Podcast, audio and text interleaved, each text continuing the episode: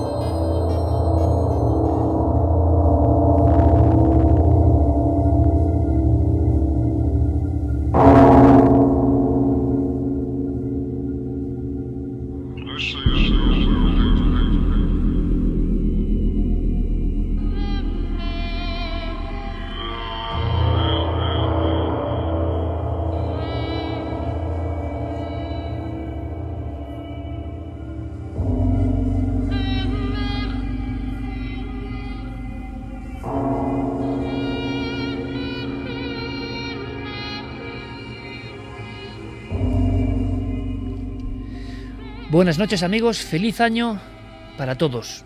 Comenzamos nuestra emisión de Milenio 3 con la historia de un libro, un libro que se adelantó a su tiempo, un libro que he releído en alguna ocasión, que estaba en la biblioteca y que al contemplar tanto tiempo después, al desempolvarlo nuevamente, seguía ofreciéndome esa especie de extraño espejo de fascinación. Es un libro que viene al pelo porque continuamos nuestro dossier sobre el mundo del sueño. Bueno, más bien, podríamos hablar de más allá del sueño. Hace siete días hablábamos con profundidad e intentando dar más datos de los habituales sobre el universo de las pesadillas, ni más ni menos. Pero el título de este libro del catedrático de anatomía y Neurobiología de la Universidad de Navarra, ya fallecido, Luis María Gonzalo, siempre me impresionó. Cuentan que es una pieza cumbre en la investigación pionera del enigma del sueño en nuestro país, el sueño y sus trastornos. Y en la portada, de tinte azulado, una porción tan solo de las alimañas de la noche, de los búhos, de los murciélagos, en el fondo de los terrores de nuestro propio yo, del inconsciente y el subconsciente que se revelan, y una mujer que duerme plácidamente, el sueño y sus trastornos. Una vez más, al coger un libro, al abrirlo, al repasarlo, al revisar eh, los renglones subrayados hace años, uno se da cuenta de que su autor sin duda tuvo que ser alguien muy especial es bonito hacer este programa y que de repente una persona del mundo académico científico renazca, sea conocido por todos vosotros porque tuvo una labor importante, vanguardista, avanzada a su época. ¿Os imagináis, años 50, un investigador español que pasa de la anatomía a la investigación del cerebro, que pasa de Navarra a Suiza y Alemania para conectar con los principales investigadores que se preguntaban, hace bien poco, algo importante. Algo que viene en la contraportada de este viejo libro que tiene 40 años. ¿Qué es el sueño? decía el doctor. Y aquí una pregunta, todavía sin responder. Es un acto ya de, de humildad y de poco ego ante el enigma profundo de quiénes somos. ¿Qué es el sueño? Repito, he aquí una pregunta todavía sin responder. Un científico que llevaba décadas estudiándolo se daba cuenta de que había un enorme abismo para comprender qué pasa cada noche cuando nos acostamos. Pero si hablamos de pesadillas, vamos a hablar esta noche de lo que le interesó al doctor Luis María Gonzalo durante prácticamente la mitad de su existencia. Este hombre se jubiló hace prácticamente 15 años, pero seguía activo, seguía publicando en revistas científicas, hizo más de 150 trabajos internacionales sobre el enigma del sueño. Por desgracia, como casi siempre, es menos conocido en España que en el resto eh, de las universidades también pioneras sobre el asunto de cómo funciona nuestro cerebro y sus agujeros negros también. Se jubiló y algunos le decían cómo este hombre sigue con este derroche de vitalidad. Y él dijo una frase que me parece interesante y que podríamos firmarla muchos, ¿verdad? Oiga usted, es que el estudio y la curiosidad es un estado de ánimo permanente. Ya nos preguntaréis, me preguntaréis, ¿a qué conclusión llegó este hombre? Bueno, pues dejó muchos misterios, sobre todo hizo una auténtica cronología histórica interesantísima de todos aquellos sabios y experimentadores que habían trabajado con el tema que nos parece baladí casi, ¿no? Porque entramos en él cada noche del sueño. Veréis, Admeón de Crotona, siglo VI antes de Cristo, fue el primero que habló de de dónde podía venir ese estado que no era la vigilia. Y fijaos, estos sabios griegos que tenemos como personas fundamentales, este en concreto dijo que debía tratarse de un acumulo de sangre en las venas y que con el proceso del drenaje poco a poco de esa sangre volvíamos a la vigilia. Por lo tanto, el sueño no tenía un concepto positivo o sanador en la antigüedad. Ni más ni menos Aristóteles dijo que el sueño disminuía la respiración, era algo evidente, intentaban explorar qué pasaba y que por tanto al privarnos de la vigilia, de la cordura, el sueño siempre algo negativo, era meterse en el umbral, en el mundo de lo desconocido. Este doctor, nacido en Soria, en Olvega, pero navarro de adopción, Luis María Gonzalo, el que hoy reivindicamos como pionero, como vanguardista, fue un poco más allá y nos legó una serie de recuerdos, casi de diapositivas, sobre experimentos que íbamos a comentar y os pueden sorprender. Hablaban muchos expertos hasta 1800 de que los sueños, el soñar, era una imperfección de la naturaleza. Decía Madley en 1748 que las ideas y los pensamientos en el ser adulto, en nosotros mismos, fluyen constantemente, nos bloquean, generan una especie de actividad que hacen que durmamos menos, que tengamos ese problema que ya en el siglo XVIII empezó a ser importante, el insomnio, la falta de sueño. Por eso los niños dormían más profundamente, decía Madley, porque apenas tienen ideas, pensemos ahora a nivel científico lo que esto significa, y su cerebro está más inactivo. Hasta 1929, un investigador, Berger, mm, pudo comprender y pudo hacer saber al mundo que las variaciones eléctricas del cerebro tenían mucho que ver con lo que soñábamos, con qué tipo de sueños, con qué tipo de intensidad. Un poco antes hubo una especie de escala, como si fuera la escala Richter de los terremotos, pero en los sueños. Esto yo no lo sabía. Lo he descubierto revisando el viejo libro. La escala de Karlsruher indicaba la intensidad de un sonido, el sonido que había que hacer para que alguien, clash, despertase del sueño. Curiosa escala, ¿verdad? Goldsmith, estamos hablando ya de los años 30 del siglo XX, describe que hay una especie de relación entre los latidos del corazón y el estado del sueño. Conforme el sueño va profundizando, va ahondándose, cuando empiezan las pesadillas y sueños paradójicos y más extraños, resulta que nuestros latidos se comportan como en una especie de vals. Hay una relación entre la fisiología, entre el corazón, el cerebro y lo que soñamos. Hay una zona del cerebro, del tronco del encéfalo, se estudia en el año 35 que cuando se inhibe o se estimula, se cae en sueño. ¿Os imagináis? Con una serie de diapositivas de alguna forma del tiempo, unas personas tocando el cerebro como se podía hacer en la época y haciendo caer en sueño rápidamente a las personas. Nos imaginamos a sabios, laboratorios llenos de aparatajes, intentando llegar a los confines de algo que no se comprendía muy bien. En 1965, o sea, antes de ayer, 1965, Jovet descubre lo que llama sueño paradójico, sueños profundos, sueños con significado. Él mismo decía, hay sueños que se olvidan como un azucarillo en agua a la mañana siguiente y sin embargo hay otros que no se olvidan jamás. Describe los movimientos oculares rápidos, el inicio de lo que hoy llamamos REM, una fase importante dentro del sueño donde ocurren cosas todavía hoy, cada noche, muy misteriosas. Esta cronología terminará en 1973. Otros investigadores del centro de Europa hablan de una cosa que os suena mucho, ¿verdad amigos? Os suena mucho.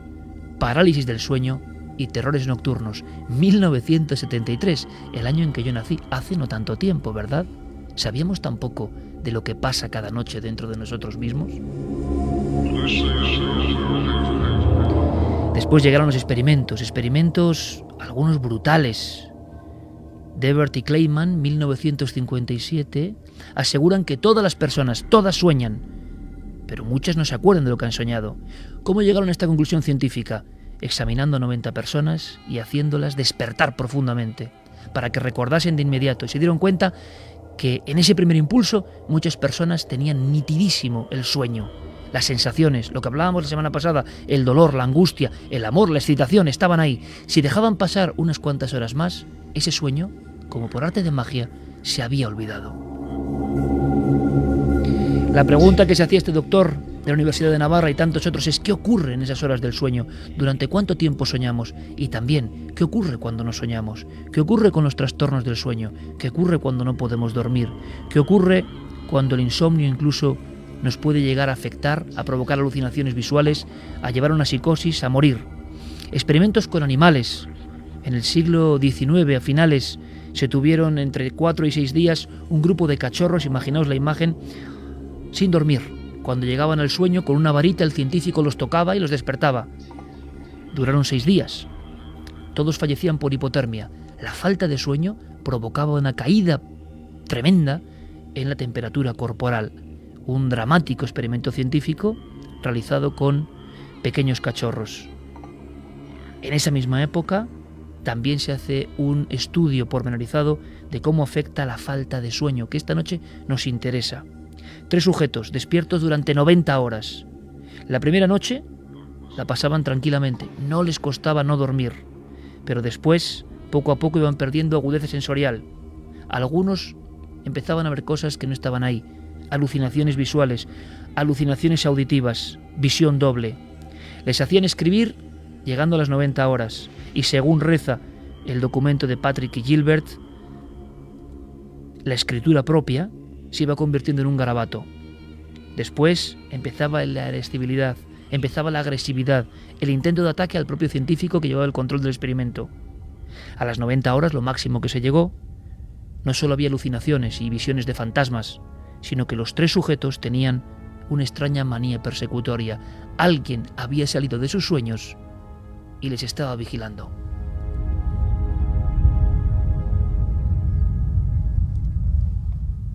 ¿Qué te pasa? Solo quiero que estemos aquí tumbados. Si es lo que tú quieres. Estoy tan cansado. Puedes dormir si te apetece. Ese es el problema. No puedo dormir. Nada me hace efecto. No te preocupes, cielo. Todos sufrimos de insomnio de vez en cuando. Stevie. Llevo sin dormir un año. Dios santo. Tranquila. Nadie ha muerto nunca de insomnio.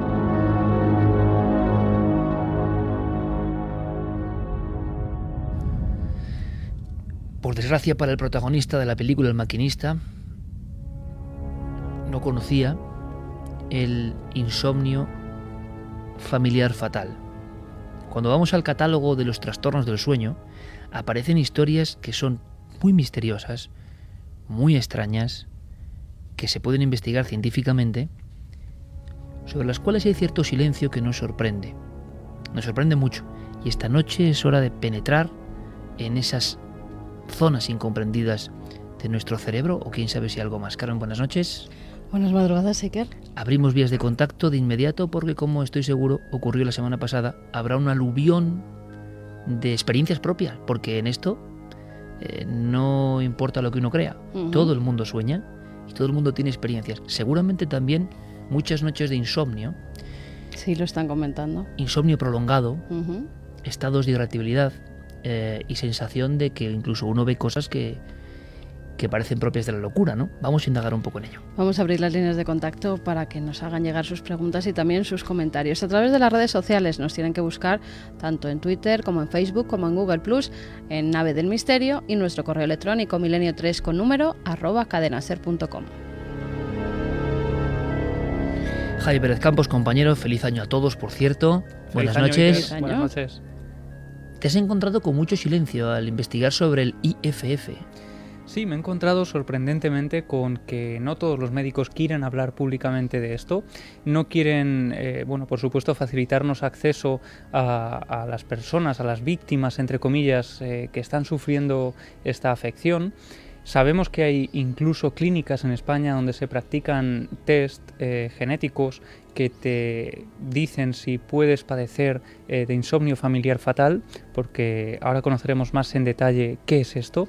Pero nos hemos encontrado, Iker, con que efectivamente es un tema que parece que incomoda a algunos doctores, que no quieren que se hable de él en los medios de comunicación, que consideran que está muy estigmatizado y que para ellos eh, no es ningún misterio. Y sin embargo para nosotros desde luego es algo que, que, bueno, es una auténtica pesadilla, ¿no? Ponerse en el lugar, en la piel de estas personas que día y noche permanecen con los ojos abiertos como platos.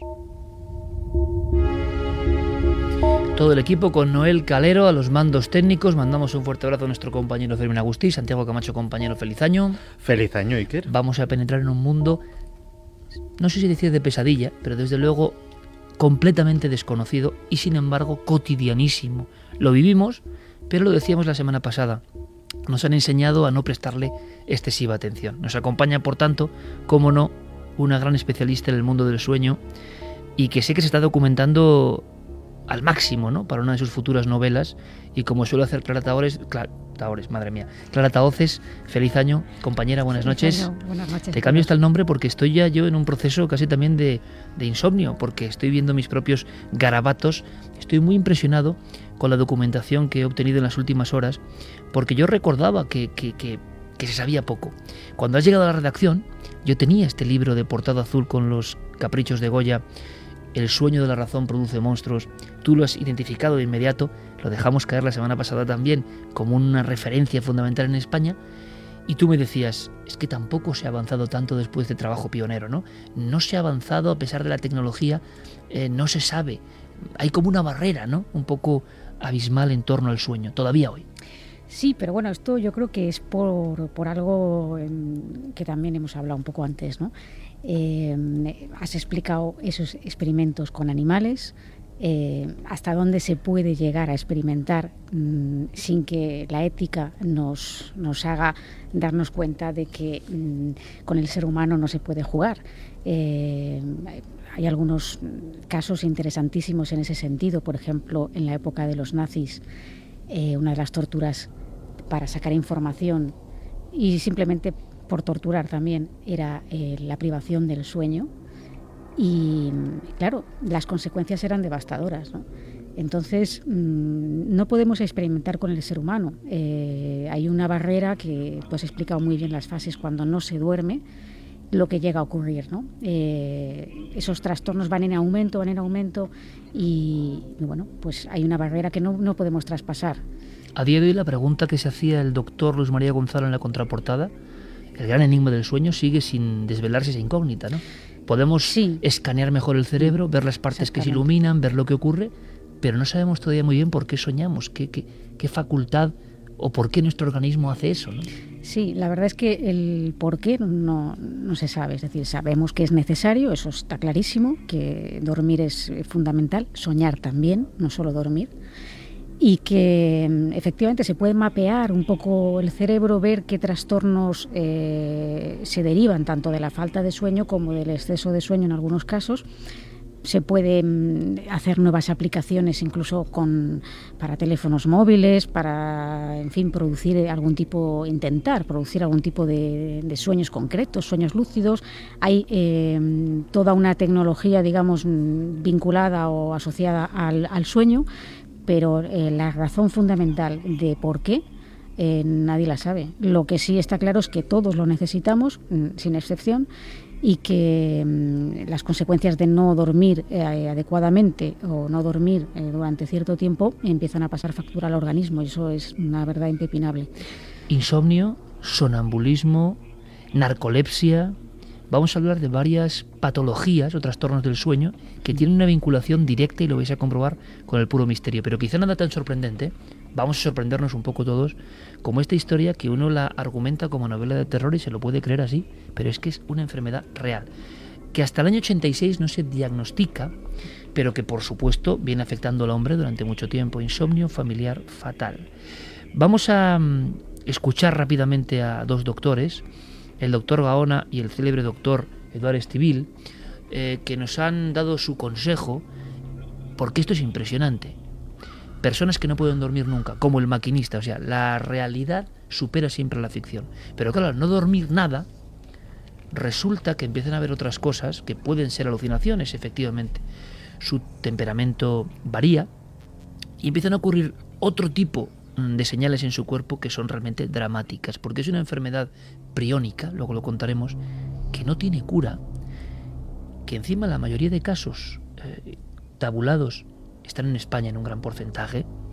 Es raro que de esto no se hable prácticamente nada. Es extraño que indague Javier Pérez Campos y se encuentre y con personas afables ¿eh? y buenos profesionales, pero como con un temor, ¿no? Como, uy, hablar de esto. Bueno, insomnio familiar fatal. Escuchamos al doctor Gaona. Es un insomnio, realmente es un insomnio muy progresivo, no tiene tratamiento eh, prácticamente al día de hoy, el que el paciente no puede dormirse, es decir, aunque quiera hacerlo, aunque tenga sueño incluso, ¿eh? no puede llegar a dormirse. Y claro, esta falta de sueño produce lo que a una persona normal también le produciría. Comienza una verdadera psicosis, es decir, una disociación entre con la realidad, comienzan alucinaciones, etcétera, etcétera, etcétera. Más datos, doctor Estivil. Es normalmente de tipo genético y no hay solución para ella porque realmente la persona que tiene esta enfermedad neurológica no tenemos un tratamiento porque es una enfermedad degenerativa que no tenemos tratamiento para ella. Es uno de los tipos de insomnio, pero yo diría que es el menos frecuente que hay en la clasificación de las enfermedades del sueño. Morir de insomnio nos suena eso como una cuestión frívola casi de la ciencia ficción, pero no. Al parecer es una enfermedad genética causada por priones. Alguna vez hemos hablado de los enigmáticos priones aquí en Milenio 3. Se descubren en 1982, cuatro años antes de la enfermedad. Es un acrónimo eh, de las palabras proteína e infección. Y es que es eso, no son ni virus ni son bacterias, son partículas infecciosas que de forma natural están en nuestras células, pero que se transforman y parece que son demonios ¿no? de la naturaleza que solo quieren destruir. Destruyen hasta dejar el cerebro como un auténtico queso de gruyer en muchas ocasiones. El kuru del canibalismo de algunas tribus o eh, la enfermedad de Creutzfeldt-Jacobs o lo que sería el síndrome de las vacas locas sería un poco esto enfermedades de origen priónico. Pero claro, se transforman en insomnio, no pueden dormir. Em, según el tratado eh, que existe en torno a la Convención sobre los problemas que hay con el sueño, se manifiesta como una maldición realmente, o sea, de un día para otro. En la edad madura, entre 50 y 60 años, es un trastorno progresivo e intratable. Eh, las pupilas se contraen, se va perdiendo el habla, Em, se van viendo alucinaciones cada vez más obsesivas, cada vez más inquietantes. A los nueve meses, qué curioso paralelismo, Clara, como el inicio de la vida o la gestación, a los nueve meses el IFF te conduce a un coma irreversible. Sí, del que ya no se despierta. Paradójicamente, con todo lo que es la evolución de la enfermedad, de no poder dormir, de repente ya duermes, pero sin poder despertar. Hay un dato más, uno más que todavía intriga, Carmen. Y es que, aunque no se hable mucho de esto, yo creo que nuestra obligación como curiosos y con todo el respeto, porque es posible que incluso haya algún enfermo, ¿no? O alguien que le hayan diagnosticado genéticamente esta enfermedad, ¿qué podemos decir? Pues que ojalá la ciencia llegue a, a tener una solución. Pero es que, mm, buceando en las noticias, nos damos cuenta de que en Italia y en España hay una gran cantidad de casos de este insomnio que mata, de este insomnio degenerativo, el paciente no distingue la realidad de la pesadilla. Eh, tiene sueño REM de alguna forma en vigilia. Los movimientos oculares rápidos están haciéndole ver cosas en vigilia, sueños en vivo. Esta pesadilla es tremenda y tiene un origen priónico, genético. Resulta que parece que hubo una mutación, localizada además en el País Vasco o con una cepa importante, que ha producido que haya una serie de casos que si vemos el número global es para sorprenderse, Carmen. Mm, no se sabe a ciencia cierta si lo que llaman el fundador eh, se dio en el País Vasco o alguien lo trajo desde fuera. Puede ser que desde Italia porque hay eh, un caso que se remonta a varios siglos atrás, eh, muy seguido por los médicos, que comienza en Venecia de toda una familia que hoy, mm, hoy en día sus descendientes siguen muriendo de la misma enfermedad. En el País Vasco se conocen 40 casos de insomnio familiar fatal. En el mundo 100, con lo cual es que estamos casi la mitad de casos son en el País Vasco. Eh, de esos 40 casos, mm, algunos de ellos, los familiares, tienen el gen pero no lo han desarrollado. Aunque tengas el gen, no siempre tienes que morir por el insomnio familiar fatal. Lo que sí es cierto es que justo antes de que se descubriera ya había médicos en España, eh, el doctor Zarrán, él, eh, que es eh, médico de las Cruces de Bilbao, de un hospital, él ya tenía pacientes a los que no sabía cómo tratar porque nada Antes funcionaba. del descubrimiento oficial de la enfermedad. Exactamente, nada funcionaba con ellos. Se cree que se dan tantos casos en el País Vasco por la orografía, por las montañas, por lo aislado que han estado durante décadas en esas zonas, años atrás. Esos son los estudios que se han hecho recientemente y con los que están de acuerdo. Ana Belén Rodríguez, que es bióloga, ha hecho el único estudio que se conoce de 167 páginas sobre el insomnio familiar fatal y ha llegado a esa conclusión, a la orografía del terreno, las montañas que han separado bastante a esas familias que se centran sobre todo en el condado de Treviño, dentro del País Vasco, en el condado de Treviño. Sí, es un dato importante. Y también. El condado de Treviño. Exactamente. Y también a la endogamia. Precisamente por ese aislamiento también se da mucha Claro, pero montañas y endogamia, ¿verdad? Tiene que haber, vamos, en cualquier lugar de Europa.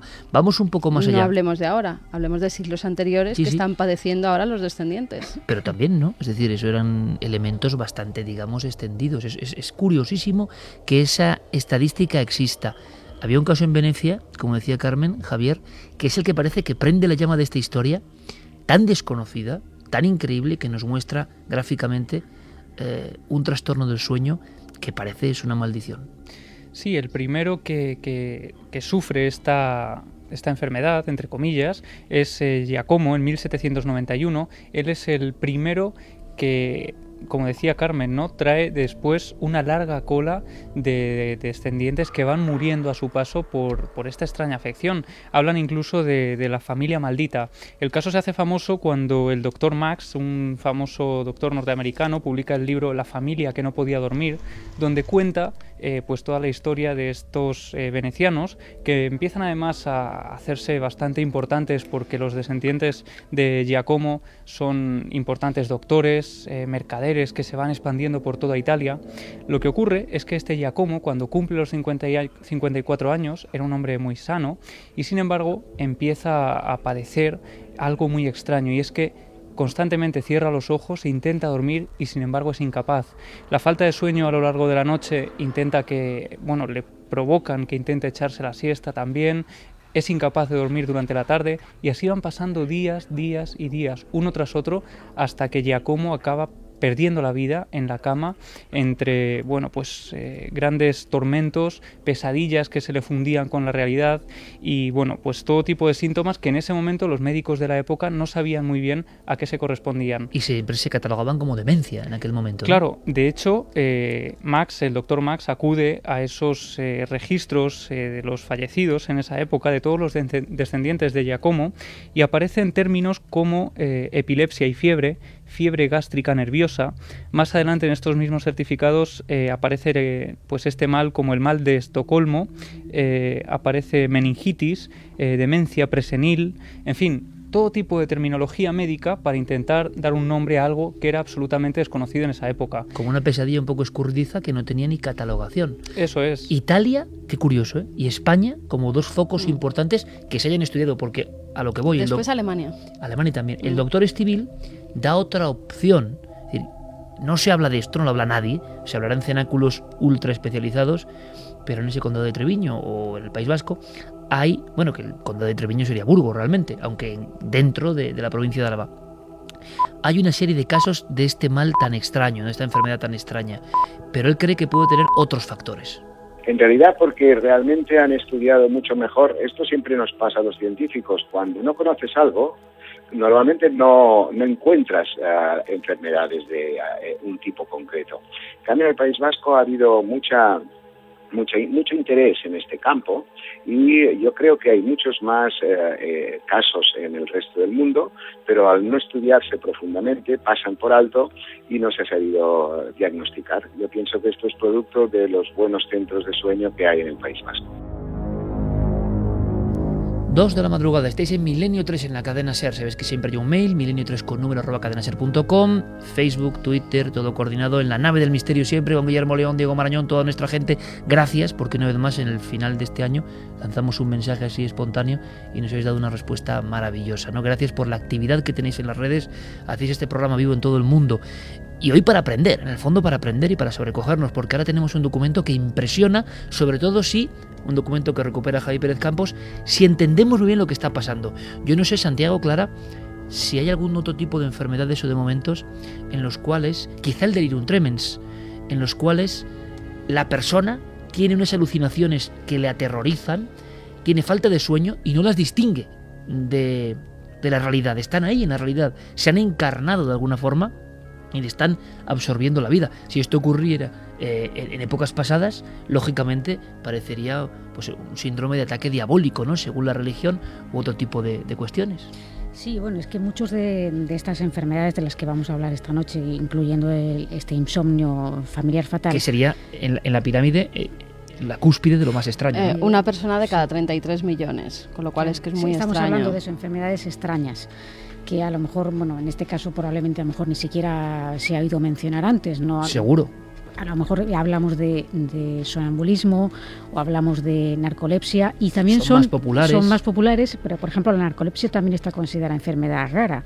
Eh, quiero decir que eh, nadie se alarme porque esto afecta a unas porciones eh, muy pequeñas. O sea, estamos un poco comentando estos casos como eh, derivaciones de lo que son trastornos del sueño o la parte más oscura del sueño, ¿no? Que existe. Que existe, efectivamente. Y el tema de, de la privación del sueño eh, está comprobado que provoca las alucinaciones. Claro, el problema es cuando eh, no se duerme durante un largo y prolongado tiempo. Y, y esto hace que esas alucinaciones se, se intensifiquen y nos provoquen esa confusión entre lo que es real y lo que es eh, soñado o lo que es imaginado o, o, incluso la sensación de que te van a atacar, de que tu vida está en peligro, de que hay un peligro inminente que te afecta. Se hablaba de esa manía persecutoria en documentos del siglo XIX, ¿no? Sí. El sujeto tiene manía persecutoria porque las alucinaciones se han convertido, por ejemplo, en una entidad junto a su lecho tiene miedo, Lo cree que que le están que es vigilando. que ahora se pueden estudiar mejor porque Sí. eh, hay vídeos de pacientes grabados con insomnio familiar fatal donde se ve que empiezan a, a tener unos espasmos musculares, que los músculos de la cara no los controlan, que hacen ademán, por ejemplo, eh, uno de la familia italiana de estarse peinando todo el tiempo, como hacía, porque era un gran bailarín y cuando acudía a las fiestas antes se peinaba con el peine y repite esos movimientos. Eh, luego empiezan a no controlar ni las piernas ni los brazos, pierden el equilibrio y algunos que se los ve que tienen que ir con un médico detrás porque ya el equilibrio no lo controlan hasta que ya entran en un estado de coma ya irreversible. Sí. Yo me gustaría comentar una cosa que he vivido yo, eh, que vamos, que he vivido, que he visto en primera, en primera persona. En, hace muchos años eh, yo estuve colaborando en una televisión, lo que antes eran, ahora están como setas, ¿no? que hay televisiones por todas partes, pero en ese momento no. Y había un canal que era Telemadroño. Sí, hombre, claro, mítico. Mítico. Eh, antiguo, sí, sí. que se hizo una especie de experimento y se utilizó, eh, se quería hacer una especie de maratón de a ver cuánto tiempo se podía estar eh, un, un, haciendo un programa en directo sin, que, Sin dormir. Lo, sin dormir. Y, mm, y bueno, eh, tengo que decir que Vaya yo... burrada, ¿no? Sí, yo conocí a, a, la persona que se sometió a ese experimento y que hizo la... O sea, realmente era un programa continuo, es decir, todo el rato entraba gente allí pues eh, para hacer entrevistas o para traer eh, algún obsequio, para, en fin, hablar con, con, esta persona que no era un presentador conocido ni nada, o sea, simplemente era una persona que se había eh, atrevido a hacer este experimento. Incluso tenía, para intentar batir este récord, eh, tenían unos tiempos que se acumulaban, es decir, pues por cada hora me parece que eran, no sé si eran cinco minutos que se podía ir al baño, entonces lo que hacían era acumular ese tiempo y sometían a hipnosis a esta persona para que el sueño, lo poco que fuera, le reparara más de lo de la cuenta. Pero sí tengo que decir que no sé si fueron tres o cuatro días, me falla un poco la memoria en este sentido, pero llegado a un punto, en no había pasado todo ese tiempo, este chico empezó eh, a pensar que eh, los productores del claro no era así pero él pensaba que los productores de la cadena eh, em, realmente estaban conspirando contra él y que todo eso era un montaje terrorífico y que em, o sea empezó a entrar una paranoia tremenda con respecto a la cadena que eso fue lo que le hizo abandonar. Manía persecutoria en ese instante. Como siempre nuestra compañera Clara Voces eh, pues dando datos sorprendentes que hilan documentos del siglo XIX con un experimento televisivo hace apenas un par de décadas. ¿no? Esto te va a gustar, Santiago, porque esto es impresionante. Tú que tantas veces has hablado de experimentos sobre la mente humana, imaginemos años 80, como decía Carmen, unos ordenadores del año 80, unas videocámaras del año 80, grabando una persona que no puede dormir. Lo alucinante es que Javier Campos ha recuperado los documentos. El doctor Zarranz, antes mencionado, que se encuentra con estos enfermos en una zona de España que no sabe qué hacer. Y ojo también con el drama, ¿no? Porque, según cuentan las actas médicas, intratable. Y además una condena que, te lleva en este aspecto de esa forma, ¿no? Eh, en tan corto espacio de tiempo.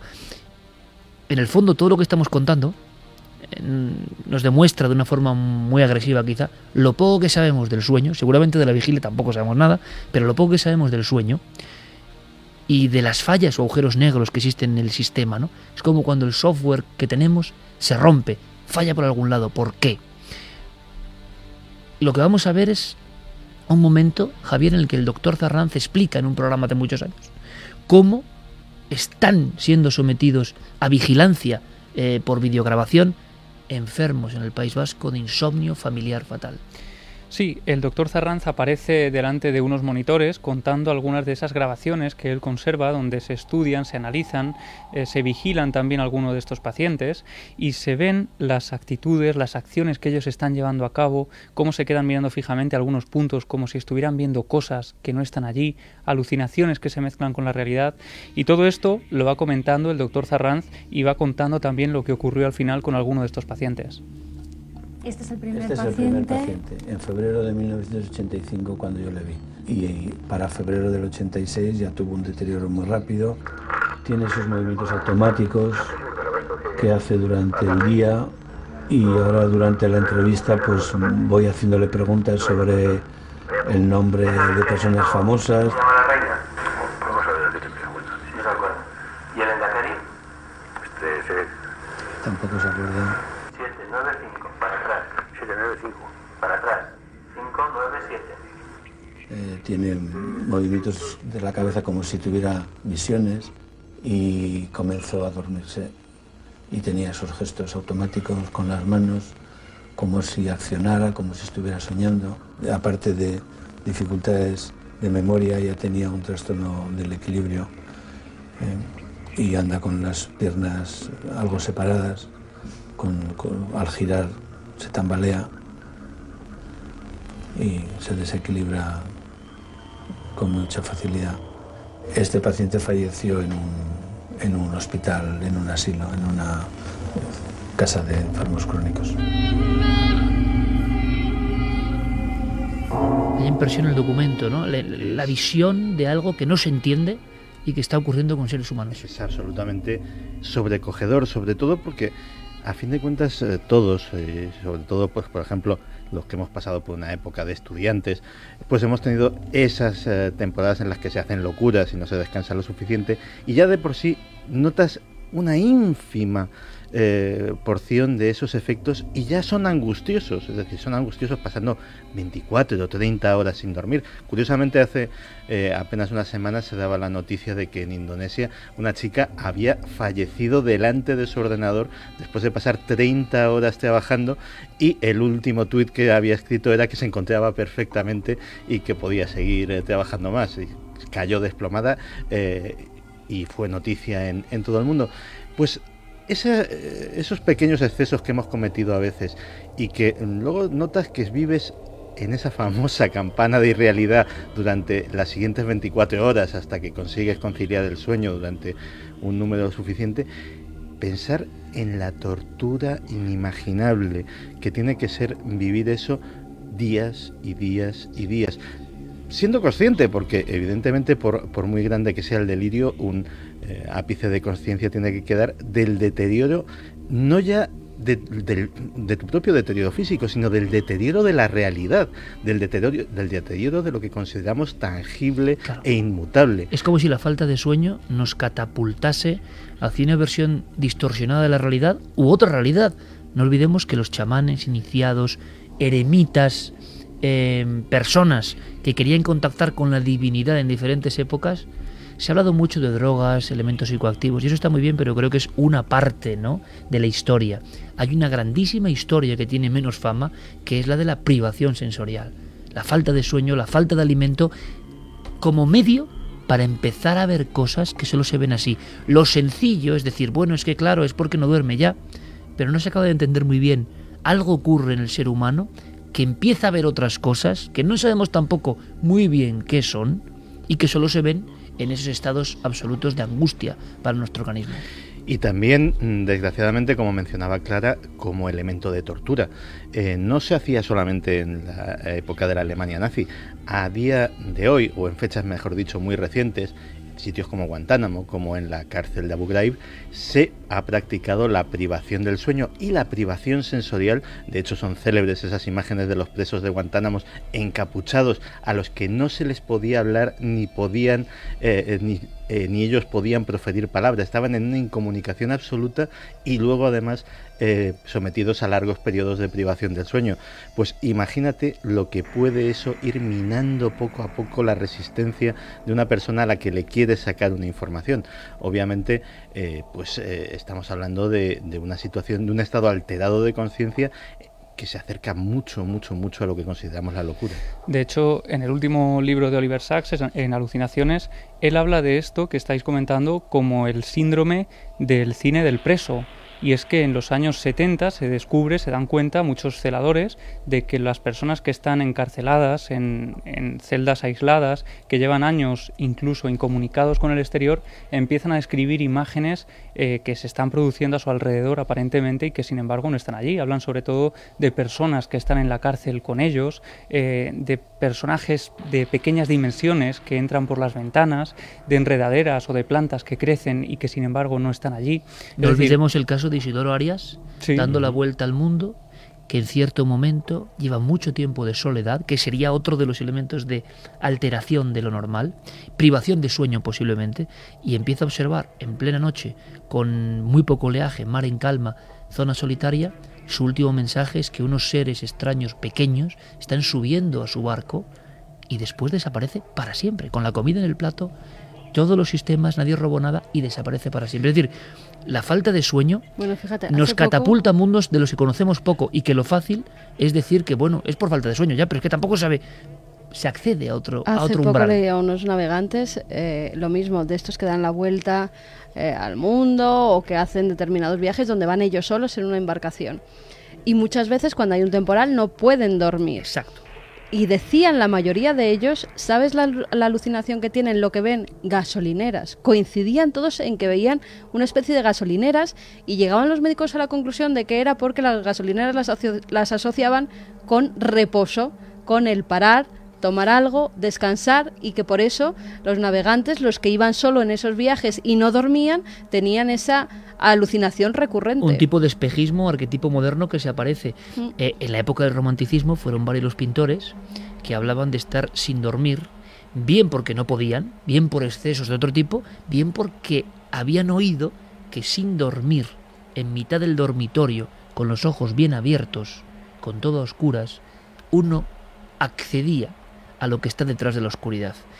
Y hay historias de más de un pintor célebre del Madrid romántico que habla de que oye un castañetear como de dientes, una figura enlutada que le parece una monja, que se hace más oscura que la propia noche que está encerrada en ese cuarto, que va como bailando alrededor de la cama y que el pintor, de, consciente de que está despierto, pero viendo ya algo que es velado, que está en otro lugar, tiene la conciencia de que a los pies de su cama sin cara, embozada en negros ropajes, está bailando, dice, la muerte.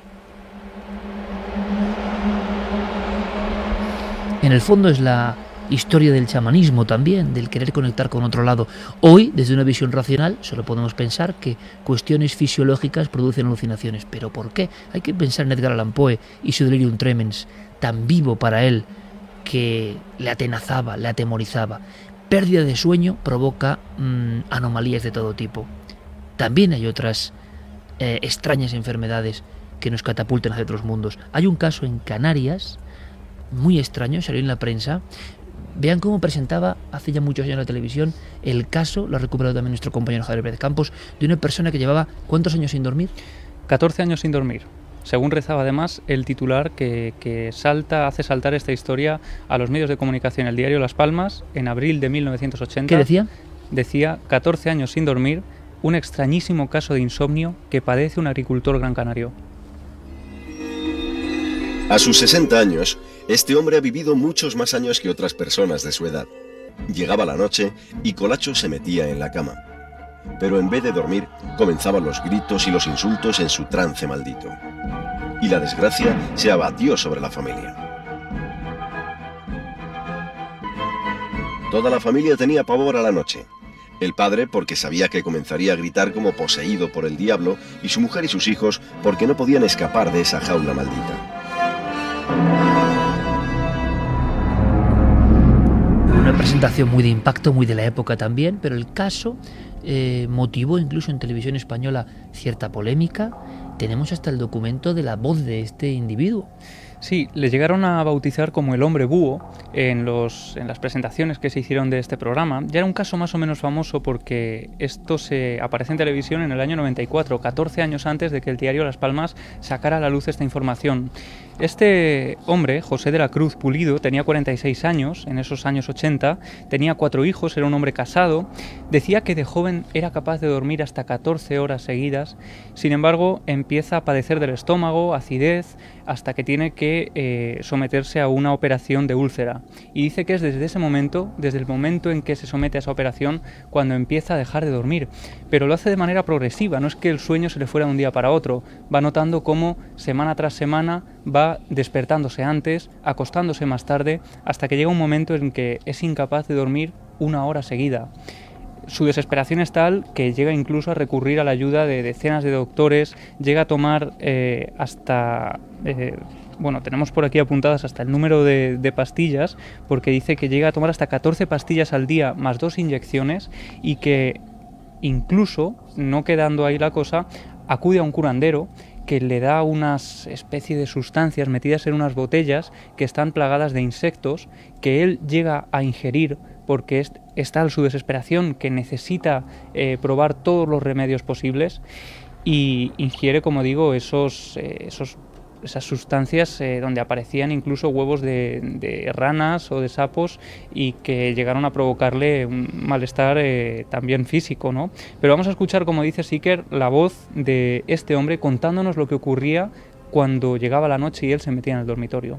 Cuando llegaba la hora de, de uno a, a acostarse, pues lo sentía porque sabía que uno iba a dormir y más bien lo que iba era a molestar, hablando disparates y soñando y, y mirando el reloj. Eso era lo que dormía yo en Casos muy esporádicos que llegaron a la prensa y sin embargo hay otros muy habituales que estoy seguro que muchos oyentes han vivido. Bueno, aquí en el equipo hay varias personas eh, que han tenido episodios en la infancia de sonambulismo. Sonambulismo es una cosa normal, pensaremos. Bueno, cuando se empezó a investigar... El 15% de los niños. 15% de los niños. Cuando se empezó a investigar, parecía un estado del sueño muy especial, diferente. ¿Qué indicaba? Decían los expertos 1916, vuelvo a recurrir al libro El sueño y sus trastornos, Luis María Gonzalo, catedrático, Universidad de Navarra, extrañaba que había un estado semi-hipnótico o de automatismo, es decir, el sujeto, y tampoco sabemos por qué, hoy se comporta como un autómata. Eh, llega a sentarse en la cama, llega a pasear por la habitación. Muchas veces se le pregunta, decía el doctor Gonzalo, responde con monosílabos y decían en los 70 en España, siempre con un tono afectado y angustioso. ¿Qué está viviendo esa persona? ¿Qué, qué alteración tiene? Se describe en 1916 un caso sorprendente, eh, que, que es único en los anales científicos, aunque luego veremos ahora con casos tremendos que el sonambulismo nos catapulta un poco más allá de lo conocido. Una persona en un pueblo próximo a Londres se despertaba, bueno, se despertaba como sonámbulo, como un autómata, se vestía, salía de su casa, llegaba hasta el río a un kilómetro y medio, se quitaba la ropa, bañaba en el agua, se bañaba en el agua helada, sin ahogarse, volvía, se volvía a vestir y se metía en la cama. Para él no había ocurrido nada, eso era un tiempo perdido. Tuvieron que hacerle un seguimiento para comprobar lo que cada noche estaba haciendo. Sonambulismo. Lo increíble, Clara, y tú estás trabajando en esto, siempre has trabajado un poco en este ambiente, es que hay casos reales. Me ha impresionado mucho uno de asesinato. Asesinato con cerca de un río, además creo, con una espada. Alguien coge una espada y mata a otra persona en estado de sonambulismo. Sí, bueno, eh, la verdad es que eh, no hay muchos casos, eh, vamos a decir que... Menos eso es un- mal, Esto, claro. claro. aquí habrá gente que nos esté escuchando que sea sonámbula y diga, madre No mía. tiene nada que que se ver, claro. conozcan 86 casos. Claro. 86. 86 casos. Catalogados. Desde el siglo XX. Hombre, claro, son, son poquísimos, ¿no? Se les llama sonámbulos homicidas. Sonámbulos homicidas. Se les conoce así y son personas que en estado de, vamos a decir, presunto sonambulismo, porque eso también es un tema muy controvertido y muy Y debatido. escurridizo, me imagino. Eh, realizan acciones violentas, incluso o violaciones o asesinatos, eh, de los que, eso sí, hay que tener en cuenta que es eh, dos factores importantísimos. Uno, la falta, o sea, lo que se utiliza, digamos, de, de manera de resguardo legal, ¿no? Para estos casos, digamos, como coartada legal o mm, la defensa del, digamos, en este caso el homicida eh, sonámbulo, lo que puede arguir es la falta de conciencia de lo que se está haciendo y la amnesia. Si no hay esos dos factores, eh, no se considera que, caso pueda ser eh, más bien un fraude, ¿no? Porque a día de hoy, te pregunto, 30 años después, 35 de, de este libro o más, ¿se sabe algo más del sonambulismo? ¿Por qué se produce? ¿Qué es? ¿Qué estado es ese? Eh, parece bueno, que está como en un limbo, ¿no? Como sí. el estado hipnótico, ¿no? Que en el fondo coges a cuatro expertos en hipnosis médicos y cada uno dice una cosa. Entonces tú dices, no se acaba de tener esto muy fijo. Son cosas que, que parece que se escurren entre los dedos de lo racional, Sí, ¿no? hay varias, varias eh, causas o posibles causas. Una de ellas, quizá la más importante, es que nosotros cuando dormimos tenemos un sistema de bloqueo, un bloqueo de movimiento. Es decir, si tú estás soñando que pegas una patada a un balón, pues eso, ese sistema impide que realmente lo hagas eh, eh, o que te caigas de la cama. Entonces, en- Tenemos como si fueran las- los seguros de la puerta del coche antiguos en el sueño. Y es automático, ¿no?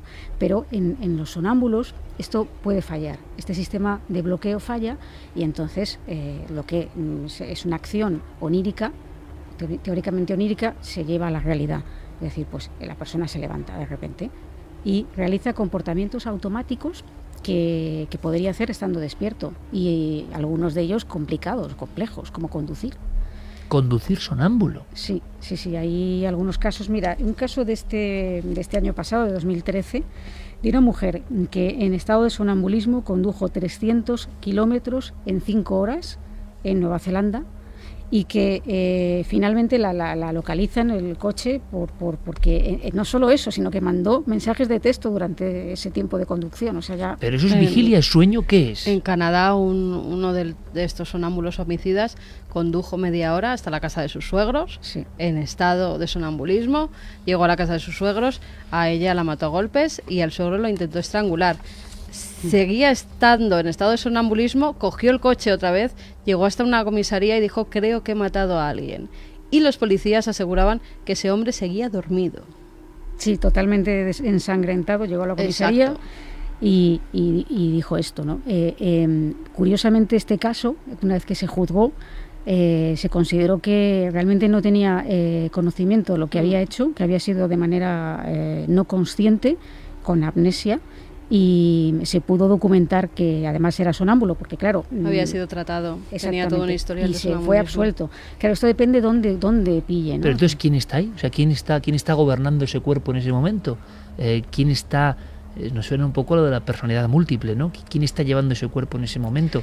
Claro. Es difícil de explicar. Como no se suele hablar mucho de estos temas, cuando uno entra en ellos con una perspectiva un poco del misterio y un poco integradora o holística de varias áreas, se da cuenta de que hay cosas que no encajan. Es más, sobre este tipo de, de historias de sonámbulos que han hecho estas cosas, hay bibliografía, Clara, tú traías casos del Mm. siglo XVII. Sí, sí, prácticamente. sí. De sonámbulos eh, que, que se levantaban como si alguien o una voz te dijese tienes que matar a alguien y, y lo haces.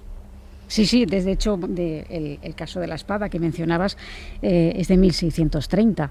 Eh, era un doctor polaco, Joan Johnson, eh, bueno, pues que esto fue en, en- en París, ¿no? Eh, se levantó, cogió una espada de algo que había, mm, estando despierto el día anterior, había pensado hacer, vengarse de alguien, ¿no? Pero solo O sea, que él lo tenía en, el, en la recámara. Ahí está. En este caso sí. Y cogió la espada, cruzó el Sena, ahí es nada, y, y- decapitó a, a un hombre.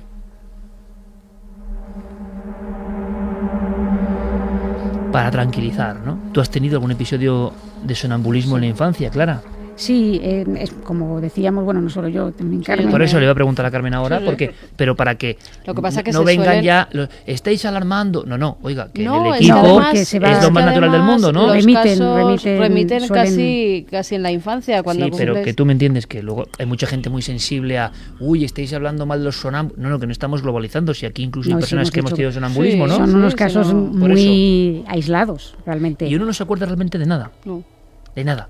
En el. Eh, en cuando el- erais niñas, Sí, ambas. no, no, no, yo no. Yo tampoco, yo no me acordaba de Incluso nada. eh, tengo recuerdo de, de amanecer en pues donde está la parte de la almohada, ahí los pies y la cabeza en el Sí. otro lado, haber deshecho la cama y meterme por ahí.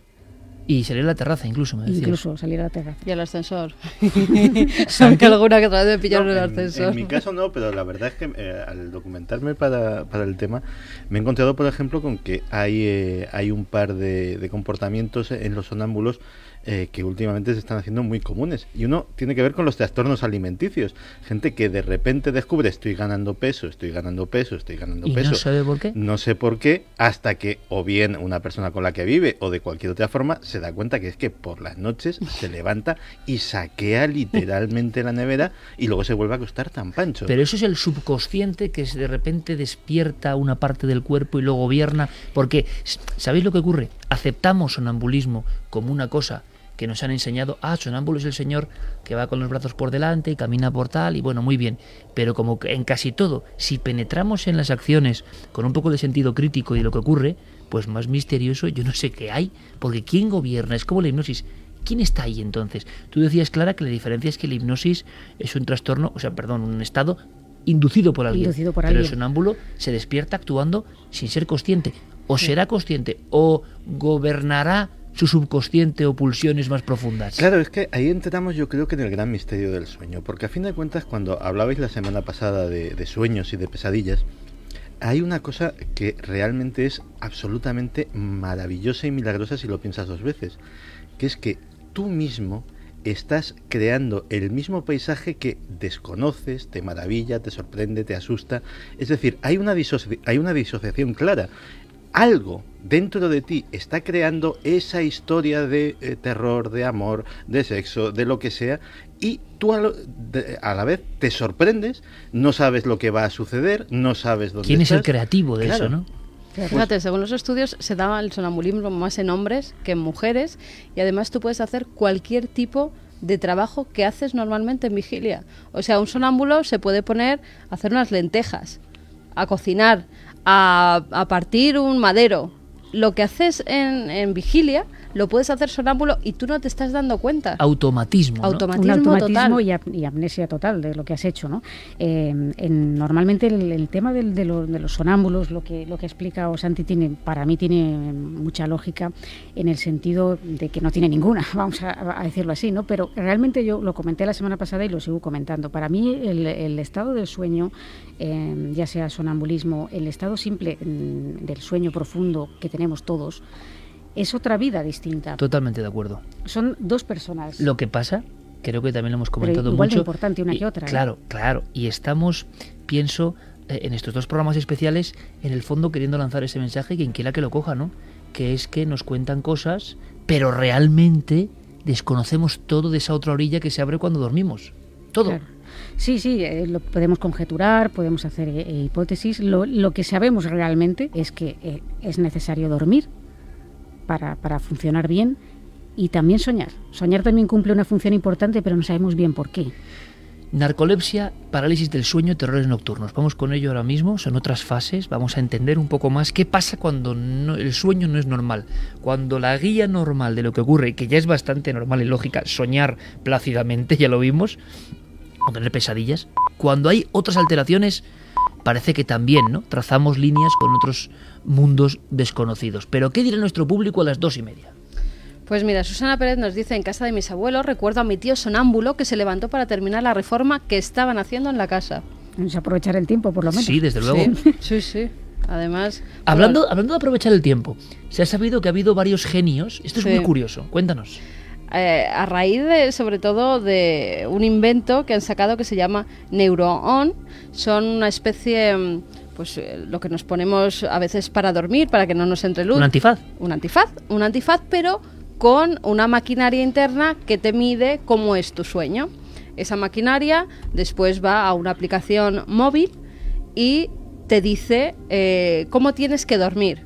Es decir, tú porque duermas 8 o 10 horas no descansas. Hay veces que la y lo gente notamos duerme clarísimamente, ¿no? 8 o 10 horas y no ha descansado y se levanta hecho polvo. Y al revés, duermes dos, pero son de una profundidad y Sí. una regeneración que es inmediata. Exacto, es un sueño polifásico. Lo que estudia esta maquinita es eh, tu manera en la que vas a descansar mejor. Entonces él te dice, bueno, con estos eh, sueños que has tenido, con estos movimientos eh, oculares, con estos movimientos musculares, yo llego a la conclusión de que necesitas dormir tres horas ahora, estar despierto cuatro horas, dormir otras dos horas. Ese sería el sueño polifásico. Un Y programador al parecer, para el sueño óptimo. estos sueños así dormían algunos de los genios como Nikola Tesla, Leonardo da Vinci, Napoleón, por ejemplo, también se sabe que dormía en fases pequeñas, por lo estaban dos horas durmiendo, después se despertaban, estaban completamente activos, dormían otra horita, después seguían otra Eso es vez muy activos. español, muchas siestas, ¿no?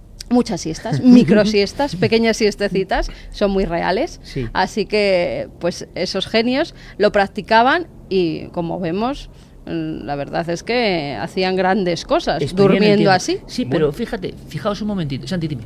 No, es que eh, eh, Carmen ha introducido una cosa muy interesante. Es que resulta que eh, dormir de un tirón es un invento relativamente reciente.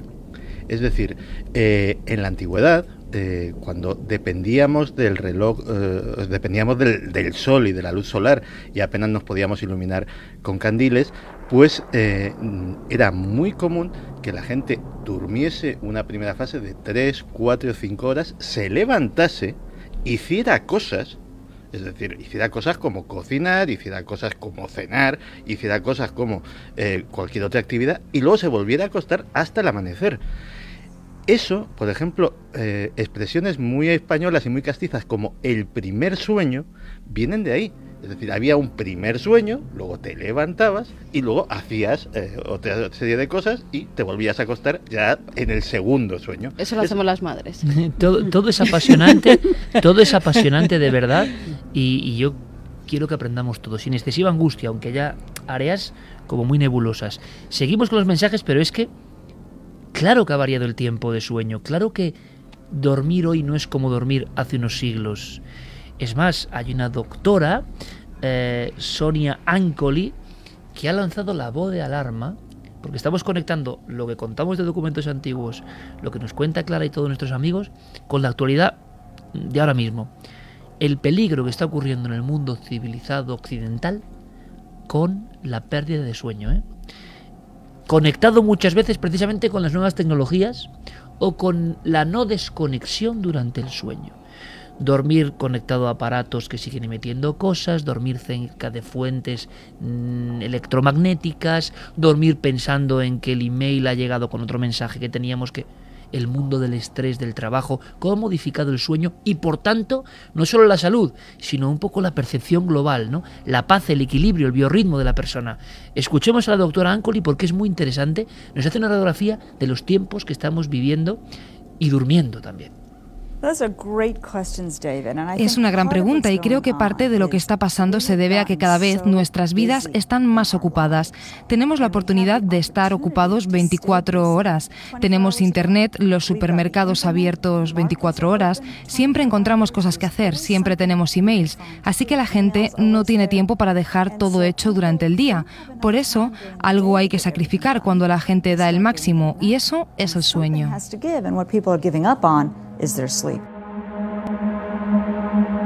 2 y 34, conectamos esto con la imagen que lanzaba Santiago Camacho de otras épocas, ¿no? Javi, ¿algo más? Sí, hablaba Carmen de inventos vanguardistas relacionados con el sueño y uno de ellos que ha llegado también este año, Iker, es una pulserita que monitorea el sueño, que es la pulsera app de, de Jambox, que lo que hace es, eh, tú te la colocas en la muñeca, ella se conecta con tu teléfono móvil y lo que hace es eh, monitorizar tu sueño y a la mañana siguiente te dice qué momentos ha habido de sueño más profundo. ¿Quién si has puede tener de este equipo esa muñeca? Santi. Esa muñeca, no, esa, esa pulsera en la muñeca. Ahora mismo no la tengo en la muñeca, curiosamente. ¿Y- y funciona? Eh, fíjate. Porque ya te has cansado, las has tenido No, no, unos no, no, no. meses y ya no las has vuelto a utilizar. No, la sigo utilizando Es muy de Santi eso, ¿eh? Sí. Aparecer con el último gadget y luego Vamos a ver. nada. Y luego venderla a la oficina. como monitor de actividad física. Luego venderlo al equipo. Sí. Lo dejé de utilizar porque era muy vergonzosa la actividad física que, que me monitorizaba. Pero lo sigo utilizando como despertador. Y como despertador eh, tiene una utilidad maravillosa. Es que efectivamente te monitoriza el sueño y en qué fase del sueño estás. Tú le dices con un margen de 15, 20 minutos a qué hora te quieres levantar y en una fase que estés en una fase de sueño ligero, aprovecha para despertarte. No es como un despertador tradicional que donde te pilla te da y si te despierta en medio de una fase de sueño profundo te despiertas deshecho. No es ninguna tontería lo que está diciendo Santiago Camacho, ¿eh? Y en cambio, la máscara esta también con te despierta con flashazos de luz. Que yo no sé si con el será chisme un- este te despiertas mucho de más renovado en mucha mejor condición. Que te van aumentando la luz Sí. poco a poco, poco a poco, para que te despiertes con la sensación de, pues, de que llega la luz del día, ¿no? Pero es interesante lo que dice Santi y Clara, compañeros, y seguro que la audiencia lo está notando así, porque cuántas veces hemos dormido mucho tiempo, pero ¡pam! Nos han despertado bruscamente y notamos que estábamos en una fase en la que no teníamos que despertar. ¿Cómo despertamos en otro instante y sabemos que era el momento? Hay quien relaciona esto con las fases del sueño, con las fases REM. Despertar en la mitad del sueño paradójico o fase REM parece que nos produce un cansancio, una irritación, una falta de energía brutal, ¿no? ¿Qué, qué códigos hay en el sueño que no entendemos? Pero es que en este caso, yo vamos más allá, eh, le han sabido sacar un sentido aún más práctico a esta pulserita. Y es que han hecho una media de lo que ha dormido cada norteamericano y lo han comparado con momentos, digamos, históricos de estos últimos meses. Y han hecho una especie de, bueno, una lista, un listado de los acontecimientos que más sueño han quitado a los norteamericanos.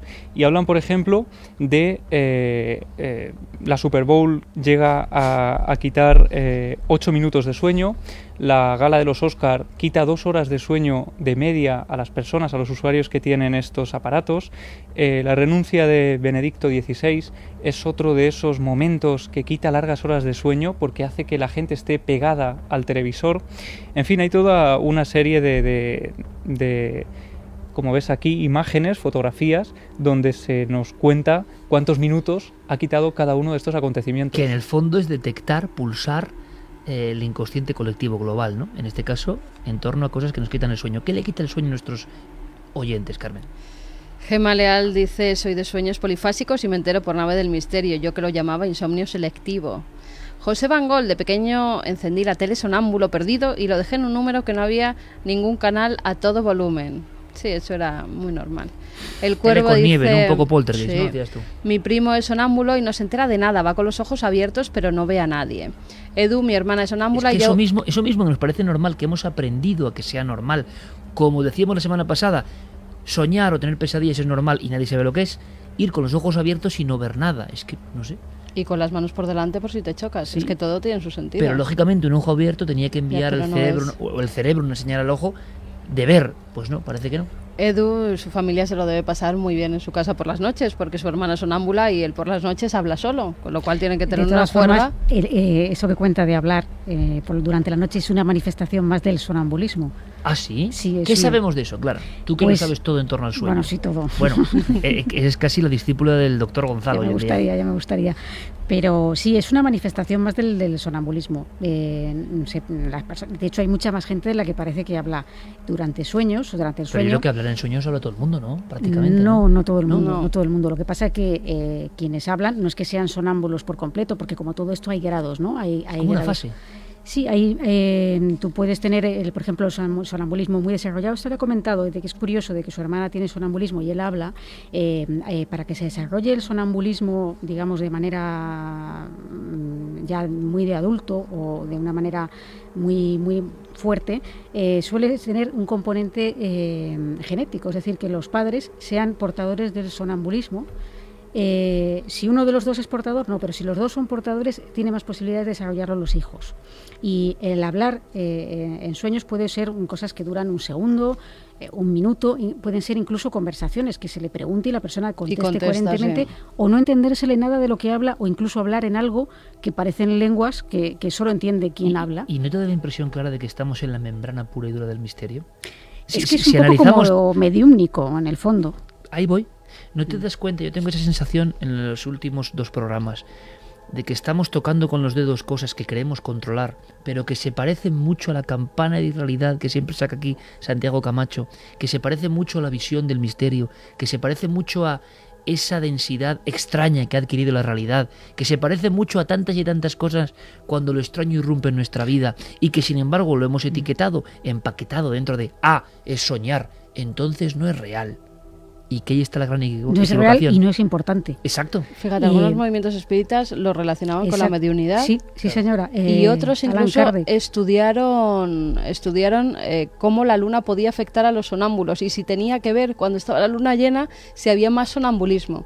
Llegaron a la conclusión de que no tenía nada que ver tanto la luna como las mareas, sabemos que van relacionadas y llegaron a la conclusión de que no, de que no había más casos de sonambulismo cuando era luna llena, pero por algo empezaron a tirar de Pero sí, por ejemplo, con episodios de estrés se puede desencadenar o con al ruido, fuerte, con estímulos externos que eh, hacen que esta especie de mecanismo mm, de alerta se dispare, ¿no? Y es curioso porque puede incluso pasar que la persona tenga la sensación de un peligro inminente. Que esto es curioso. O sea, muchas veces mm, estamos recibiendo una serie de estímulos, tú lo has comentado antes, eh, las redes sociales, por ejemplo. Eh, antes, cuando no había, por ejemplo, Twitter ni Facebook, bueno, pues la gente había teléfono, a lo mejor, o te podían mandar un mensaje al teléfono, cuando tampoco había WhatsApp. Eh, tú no recibías tantos estímulos a la hora de irte a dormir, pero tú ahora a lo mejor pues, enciendes Twitter o, o Facebook o lo que sea y estás recibiendo sobre permanente. información que a veces, pues bueno, sabemos que hay y gente que se dedica pues a- a alterar un poco la paz de los demás, de los demás. Entonces tú estás leyendo a lo mejor esas interacciones o estás leyendo eh, contenidos mm, de lo más variopinto y todos esos estímulos estás recibiendo justo antes de irte a dormir. Y tu, y tu cerebro está trabajando sobre ello, está Claro, hiperactivado. Incluso a veces pues la gente duerme con el teléfono al lado encendido y cada vez que suena un, un mensaje, pin, eh, eh, eso se activa. Es decir, eh, está mía. entrando en, en el cerebro. Claro, para, para descansar profundamente y, y bien, lo, lo ideal, esto es un consejo para, para todo aquel que tenga problemas de sueño, es eh, desconectar teléfonos o, o, eh, intentar llevar los horarios mm, lo más regulados posible. Es decir, si te apuestas a- ex- casi siempre a intentar hacerlo a la misma hora en, en- en- a lo a lo largo de los días y que eh, de esta forma se llevan los horarios lo más eh, eh, reglados posible, incluso suprimir las siestas en casos en los que hay insomnio mm, profundo. Y si puede ser que no haya cables por el cabecero de la cama también, Mucho nada eléctrico. Nada eléctrico, Dicen. estos Nada eléctrico, despertadores dicen Aunque que se- eso cada vez es más difícil, Sí. creo, en las casas que estamos eh, de electricidad. Claro, Dejadme y ahora que con wifi también, Claro. está Claro, todo está las todo. ondas, es que Mm. está sin Hablábamos de un tal Cole Shooter, nombre casi impronunciable, página 18 de este libro inquietante, ¿no? Eh, este hombre fue el que inventó una escala de hasta qué punto había que hacer ¡pum! o había que hacer algo así para despertarse del Te sueño. acabas de despertar a todos los. Claro, sí, porque habían caído, habían caído en letargo escuchándome. Entonces, Sí. ¿qué ocurre? Que ideó una graduación de sonidos y con ellos catalogó la profundidad del sueño. Y fijaos qué interesante. ¿Sabéis de qué época os hablo? De prácticamente el siglo XVIII. No, perdón, 1862, el siglo XIX. pero es muy lejano en el tiempo. E hizo una curva. Cuando no había, y la tengo aquí delante, cuando no había eh, electroencefalogramas, formas de medir el sueño, y resulta que Cold Shooter descubrió cosas que luego la ciencia ha demostrado que es verdad. Y era como una especie de serpiente, con una gran onda, ¿la imagináis? ¿Qué significa eso? Que las primeras tres horas del sueño eran tremendamente profundas. Aparecían sueños paradójicos, esos sueños que no se suelen olvidar, esos sueños que cuentan una historia vertebrada, esos sueños donde de repente una ciudad es la ciudad pero ha cambiado algo, donde hay personajes, en fin, ese mundo extraño. Y que luego, después de las tres horas, había una especie de, de, colas o de ondas de variaciones, más intenso, menos intenso. Eso luego, 100 años después, se ratificó. Las tres horas primeras del sueño parece que nos llevan directamente a ese abismo un abismo como el de la narcolepsia. Clara está trabajando, y ya sabéis, la conocéis muy bien, que es metódica, eh, obsesiva en el buen sentido, como todo este equipo, de buscar cosas, de enamorarse del conocimiento. Y resulta que la narcolepsia sí que hemos ido viendo en televisión, yo no sé si de forma adecuada o no, episodios, ¿no? De gente que repentinamente, ¡pam! Pero yo quiero aprender, ¿qué es la narcolepsia? Y hasta qué punto es misteriosa también, claro. Pues la narcolepsia es otra de esas parapsonias, otro trastorno de, del sueño, una enfermedad considerada rara, pese a que nosotros eh, nos puede sonar mucho más el nombre eh, que, por ejemplo, lo que hemos estado hablando del trastorno de insomnio familiar. ¿no? Eh, y sin embargo, mm, es una enfermedad muy poco común y la verdad que en cierta forma desconocida también. Eh, se manifiesta sobre todo en el sentido de que las personas, estando en estado de vigilia, de repente, sin que se sepa, eh, o en situaciones que dices, pues, ¿cómo es posible que alguien se pueda quedar dormido en medio de una conversación, en medio de una risa, eh, comiendo, conduciendo, eh, andando? Conduciendo. Andando, incluso. Eh, pues pero acabas de decir conduciendo, o sea, sí, una sí. persona con un vehículo y que pum, se queda dormido, pero sin, sin fase progresiva, directamente, como sí. un carpetazo. Sí, sí, o sea, sin previo aviso. Eh, en, y esto eh, son episodios que mmm, suceden con una cierta frecuencia a lo largo del día o no, es decir, que a veces eh, se pueden no producir, pero las emociones fuertes, el miedo, la ansiedad, la angustia, la risa, la felicidad, el llanto, todo eso pueden desencadenar un episodio de narcolepsia. Hay casos, tú estás trabajando en ello, repito, para realmente alucinar. Y en nuestro país, muchas veces no muy lejos, personas que, sufren narcolepsia y que además tienen un eco social negativo, es decir, menudo vago, se duerme en el trabajo, este niño se duerme en el cole. ¡Ay! Los padres que no le acuestan y resulta que hay algo mucho más profundo. Es más, hay algo, y ya sé que lo digo muchas veces la palabra, pero realmente inquietante en nuestro país sobre bueno ciertas dosis de vacunas y, casos nuevos de narcolepsia, ¿no? Sí, pero no solo en nuestro país. ¿eh? Eh, desgraciadamente en, otros lugares, la famosa gripe A que se nos alarmó tanto, ¿no? que era muy peligrosa, que, que te podías morir casi, que era terrible y que era conveniente eh, vacunar a niños y ancianos y personas que tuvieran propensión a, trastornos respiratorios, etcétera, pues eh, unos años después, se ha visto que, en fin, pues mm, de esto podría hablar mucho más Santiago Camacho, ¿no? el tema de las conspiraciones, de que quizá esa pandemia tan, tan importante y tan peligrosa no lo era tanto. Eh, los efectos que se han visto en algunos casos después es que se han relacionado casos de, mm, sobre todo en niños, principalmente, que han sido vacunados eh, de la gripe A, que han desarrollado la famosa narcolepsia, dices, bueno, ¿por qué? Pues no se sabe exactamente por qué, pero, no sabe, ¿no? pero hay, pero hay casos y hay documentación sobre este tema eh, que indican que ha tenido que ver esa vacuna, ¿no? La narcolepsia es incurable también, con sí. muchas de estas enfermedades que estamos viendo, que también es inquietante este aspecto, ¿no? Dentro del gen, por mm. ejemplo, el insomnio final fatal, o en otros casos, ocurre una mutación, un prión, algo, y no hay tratamiento. Pero es que con una cosa que parece no tan grave, no te mata, la narcolepsia, pero te puede destrozar la vida, evidentemente, tampoco hay cura. Eh, sí, efectivamente no hay cura, es una enfermedad eh, que no tiene cura y el problema que tiene es que eh, muchas veces no, no, está diagnosticada. Es decir, hay casos, digamos, que es muy raro que tengas narcolepsia pero eh, puede haber sospechas en, determinados momentos en los que alguien se queda dormido y tal, y generalmente sucede este rechazo social que del que has hablado, ¿no? que personas que de repente, bueno, pues parece que están somnolientas, porque no solamente se quedan dormidas en el sentido literal, sino que presentan cuadros de somnolencia, parece que la persona no es capaz de rendir lo que, lo que rendía, ¿no? y eh, hay quien piensa pues que es que, bueno, claro, se habrá ido de juerga la noche anterior, o bueno, es que es un vago, en fin, y a veces eso no está diagnosticado correctamente, ya que para hacer un diagnóstico hay que hacer una serie de pruebas importantes y hay que dirigirse a un laboratorio del sueño donde puedan estudiar tu perfil, tu patrón de sueño y ver si realmente puedes padecer esta, este trastorno. ¿no? Es como lo que pasaba con el insomnio familiar fatal, que en muchos casos eran dados como demencia, simplemente, ese cajón desastre donde encontraban pues acomodo un montón de enfermedades raras y no tenía nada que ver. Claro, y además en el caso de la narcolepsia viene asociado con otros trastornos también del, del sueño, que pueden darse o no, pero que se pueden eh, producir con mayor, por ejemplo, entre el 50 y el 60% de los narcolépticos eh, presentan las llamadas parálisis del sueño.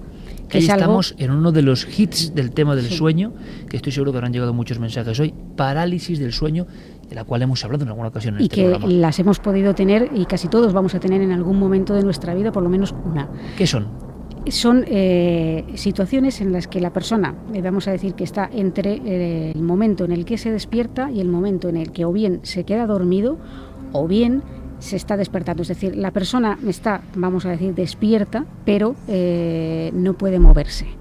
Eh, no puede, los músculos no le responden y se pueden producir situaciones de, muchísima angustia y mucha ansiedad y de miedo, ¿no?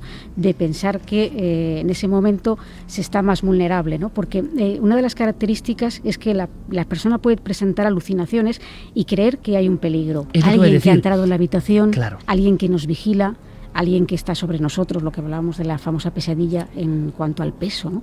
Peso en el pecho, mm. tú no te puedes mover, estás rígido en la cama y encima se acompaña, que también dices, qué malicia de la naturaleza, ¿no? ¿Por qué se vertebra así? ¿Por qué nos da esta panoplia de imágenes? Acompañado de una alucinación que muchas veces es un rostro, es un cuerpo, es alguien, una presencia en nuestro Incluso dormitorio. a veces presencias, en algunos casos, mm, que eh, sin saber muy bien qué tipo de, peligro nos acecha, mm, la persona sospecha o piensa que es algo malévolo.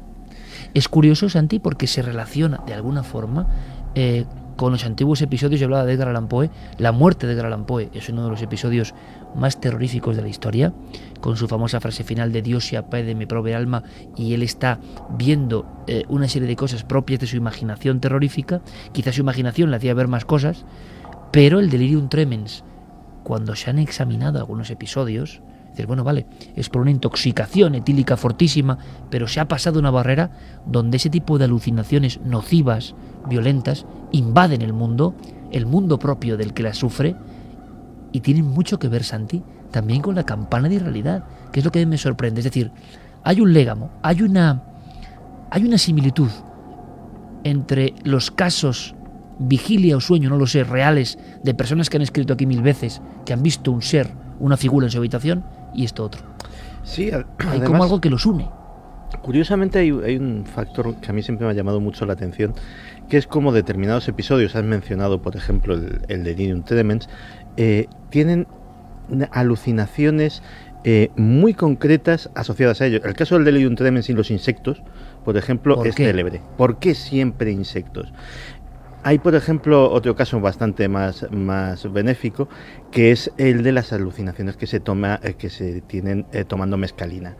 Mucha gente que no conoce las leyendas y que las ha tomado, eh, dice haber hablado con un ser una especie de nanito siempre de la misma forma. De hecho, en los países donde la mescalina es habitual se le llama mescalito y que es el espíritu de la mescalina que es el que le habla. Y siempre se tiene esa alucinación de hablar con esa especie de previo de exactamente o sea un sujeto absolutamente fuera de esa cultura que se le da la mescalina es muy normal que tenga la alucinación con el enanito en cuestión. Terminemos el repaso antes de escuchar los últimos mensajes sobre este tema que en el fondo es el sueño eh, parálisis del sueño terrores nocturnos de los que hemos hablado en alguna ocasión eh, de los que es difícil despertar, ¿no? Sería un poco el argumento. Sí, yo creo que la, la particularidad más terrible de, estos terrores es que la persona eh, no sabe por qué, pero está gritando y, y llorando, eh, dando alaridos, eh, con una sensación de, de peligro mm, mortal. Y, y, no puedes hacer nada porque tú intentas explicar a esa persona eh, que no pasa nada, que no pasa nada y entonces esa persona incluso puede reaccionar violentamente eh, agrediéndote porque piensa que le atacas y tiene los ojos abiertos y luego no recuerda nada.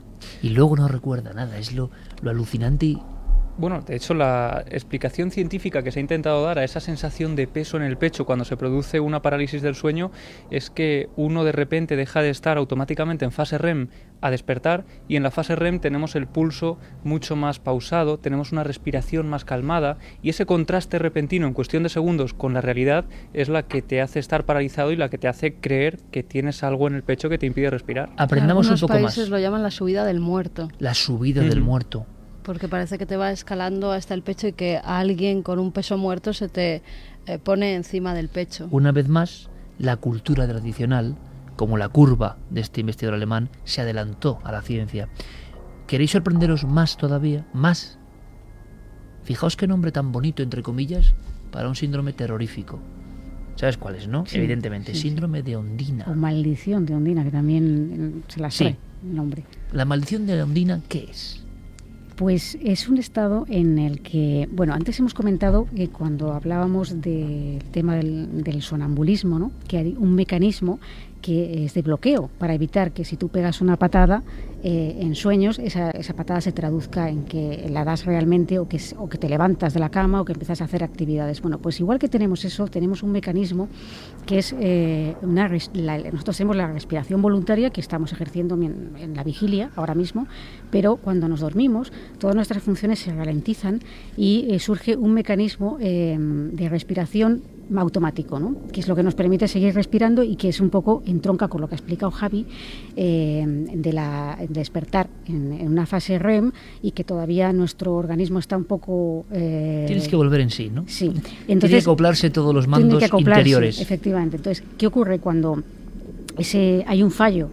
Como decíamos, una tara, en, en un problema de repente en nuestro hardware, eh, eh, se produce esto que se llama la maldición de Ondina y es que la persona literalmente deja de respirar cuando se queda dormido. O sea, vamos a ver, en el sueño, algo que es fundamental y que hacemos desde el momento de ver la luz, que es respirar, y que siempre respiramos, que uno, que es como todo, cuando se pregunta por qué nunca olvidamos de respirar, es porque la naturaleza es tan sabia que nos ha diseñado de esta forma, pero ocurre en ciertos casos que el cerebro, que nuestro yo, se olvida de eso, se olvida de respirar. Y entonces no se respira. Y dices, ¿cómo es posible que ocurra esto en una fase del sueño? Imagino que la maldición de Ondina es una de las cosas más angustiosas que le puede pasar a alguien, claro. Pues eh, sí, porque bueno, todos a lo mejor en algún momento podemos tener algún episodio, no todos, pero sí. mucha gente, algún episodio en lo que eh, se produce un, una respiración más lenta de lo normal o incluso se interrumpe por, un, por un, las apneas del sueño, que también se tratan. Pero claro, esto ya es llevado a un extremo mm, que sin, sin, una máquina eh, artificial que te permite respirar artificialmente, la persona moriría. Y dices, ¿cómo es posible? ¿no? Claro, entonces eso es, eh, puede conllevar también que la persona tenga miedo a quedarse dormida. Mm, es algo terrible. ¿no? Y el miedo a dormir o el miedo al insomnio, miedo hubo hasta un término casi... alemán eh, impronunciable que era el miedo al insomnio. Es decir, las personas ya no solo estaban afectadas en el siglo XIX por el terrible insomnio, sino por la fase, sentados en la cama, de que sabían que esa noche iba a ser otra pesadilla. Sí. Y la degradación eh, de su propio cuerpo, organismo y mente era tremenda por el miedo a la noche. Acababan sí, teniendo miedo a dormir. Eso es, eh, eso, esto es, claro, un factor añadido de ansiedad eh, eh, y de angustia, pensando que si eh, no vas a dormir, evidentemente no dormirás.